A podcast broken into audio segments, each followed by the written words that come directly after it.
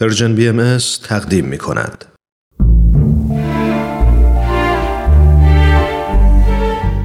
آفتاب بینش. شنوندگان عزیز رادیو پیام دوست با درود. رامان شکیب هستم و با برنامه آفتاب بینش همراه شما. همونطور که با سبک و سیاق برنامه آفتاب بینش آشنا شدید ما در این برنامه تلاش می‌کنیم کتاب های باهایی رو به شما عزیزان معرفی کنیم. کتاب هایی که از لحاظ محتوا به معرفی اصول عقاید و اعتقادات آین باهایی می‌پردازند و نوشته پیامبران دو آین بابی و باهایی هستند و یا بزرگان این دین و دانشمندانش این کتاب ها را به رشته تحریر درآوردند. به دلیل اینکه این کتاب ها مستقیما عقاید و اندیشه های باهایی رو شرح و توضیح میدند هدف برنامه آفتاب بینش در این متمرکز شد که این کتاب ها رو به شما عزیزان معرفی کنه تا بدون واسطه بتونید به مطالعه محتویات اونها بپردازید. ما در برنامه های گذشته کتاب های متنوع با موضوعاتی مختلف به شما عزیزان معرفی کردیم. این موضوعات عرفانی بودند در بستر اجتماع بودند هیته احکام رو در بر می گرفتند و یا در موازی دیگر به هیته تاریخ می پرداختند. امروز کتابی که به شما عزیزان معرفی خواهم کرد کتابی است که با موضوع اجتماعی و سیاسی به رشته تحریر در اومده و موضوعات نوینی رو در بر داره. نام کتاب امروز هست رساله سیاسیه از آثار حضرت عبدالبها فرزند ارشد حضرت بهاءالله و جانشین ایشون.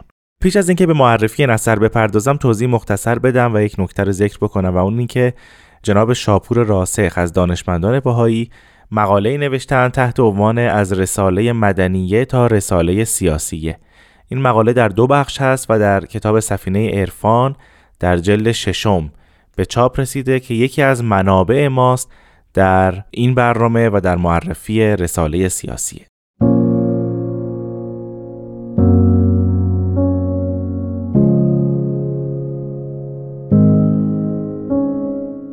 و اما رساله سیاسیه. این اثر به نوعی تکمله است بر رساله مدنیه که ما پیش از اینها در برنامه آفتاب بینش اون رو به شما عزیزان معرفی کردیم.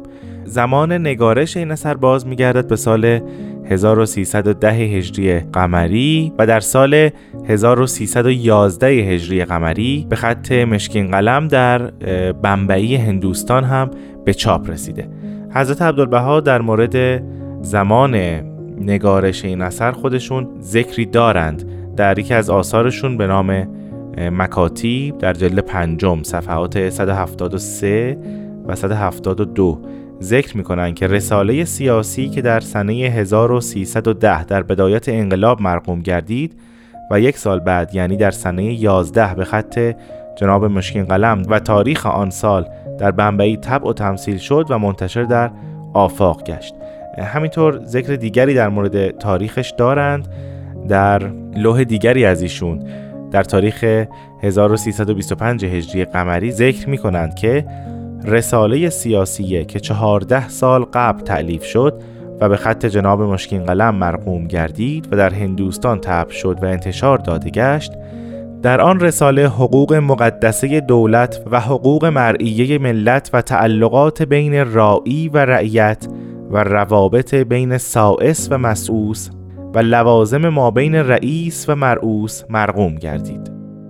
اما در شعن نزول رساله سیاسیه در خود اثر و در الواح حضرت عبدالبها تا اونجایی که دانشمندان بهایی تحقیق کرده اند مطلبی سریح نیامده که چرا این اثر نگاشته شده. اما خوشبختانه جناب میرزا بدیع بشرویی در یادداشت‌های خودشون تحت عنوان شادمانی 19 ساله در عرض مقصود ضمن یادداشتی مورخ یکشنبه 21 نوامبر 1915 میلادی مطابق 13 محرم 1334 هجری قمری در حیفا این نکته رو ذکر می‌کنن که شب را کتاب سیاسیه میخواندم و از جناب حاجی یعنی حاجی میرزا حیدرعلی اصفهانی سوال کردم که چگونه نازل شده. فرمودند امین و سلطان سوال کرد که آیا علما باید مداخله ای در سیاست بکنند؟ در جواب این سیاسیه نازل شد که مداخله علما همیشه سبب خرابی بوده و این را به وضوح شهر فرمودند.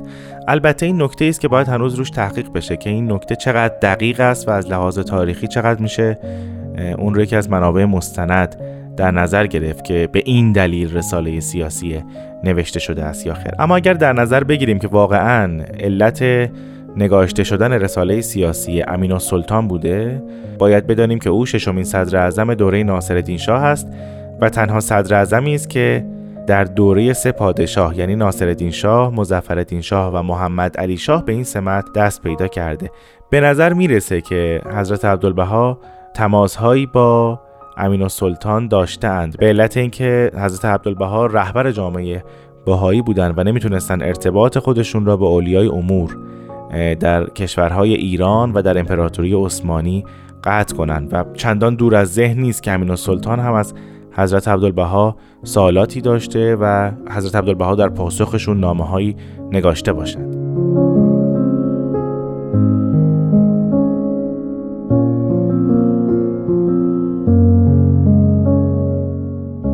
خب عزیزان فکر می‌کنم بهترین کار در اینجا این هست که بخشی از رساله سیاسیه رو مطالعه کنیم.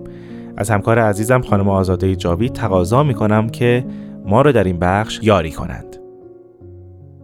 هوالله ستایش و نیایش پاک یزدانی را سزا که بنیان آفرینش را بر ظهور کمالات مقدسه عالم انسانی نهاد که هویت غیب به شعون و آثار و احکام و افعال و اعیان و اسرار در عرصه شهود مشهود گردد و انوار حقیقت کنتو کنزن مخفیا فاحببت ان اعرف از مطلع صبح عیان نمایان شود.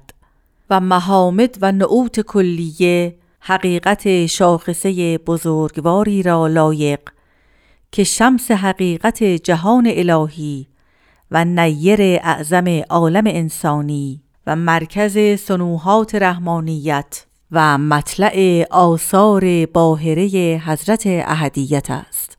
در ادامه می‌فرمایند در این ایام و اوقات چون بعضی وقایع مخالف کل شرایع که مخرب بنیاد انسانی و حادم بنیان رحمانی است از بعضی نادانان و بیخردان و شورشیان و فتنجویان سرزده دین مبین الهی را بهانه نموده ولوله آشوبی برانگیخته.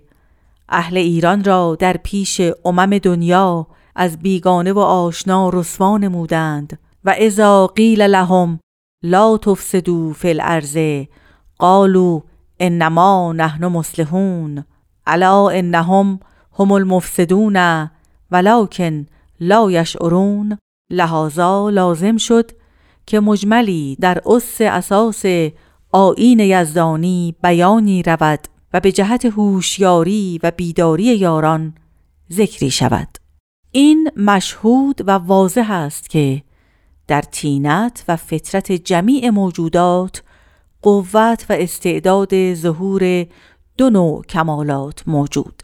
یکی کمالات فطریه که من دون واسطه صرف ایجاد الهی است و دیگری کمالات اکتسابیه است که در زل تربیت مربی حقیقی است.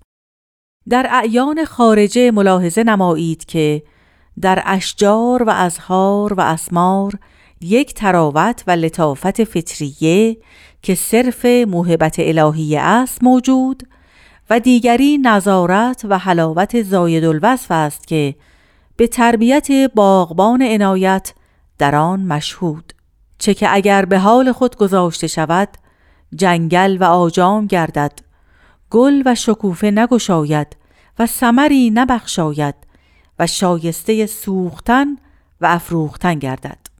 ولکن چون در زل تربیت و عنایت مربی درآید بستان و گلستان شود چمن و گلشن گردد ازهار و اسمار برون آرد.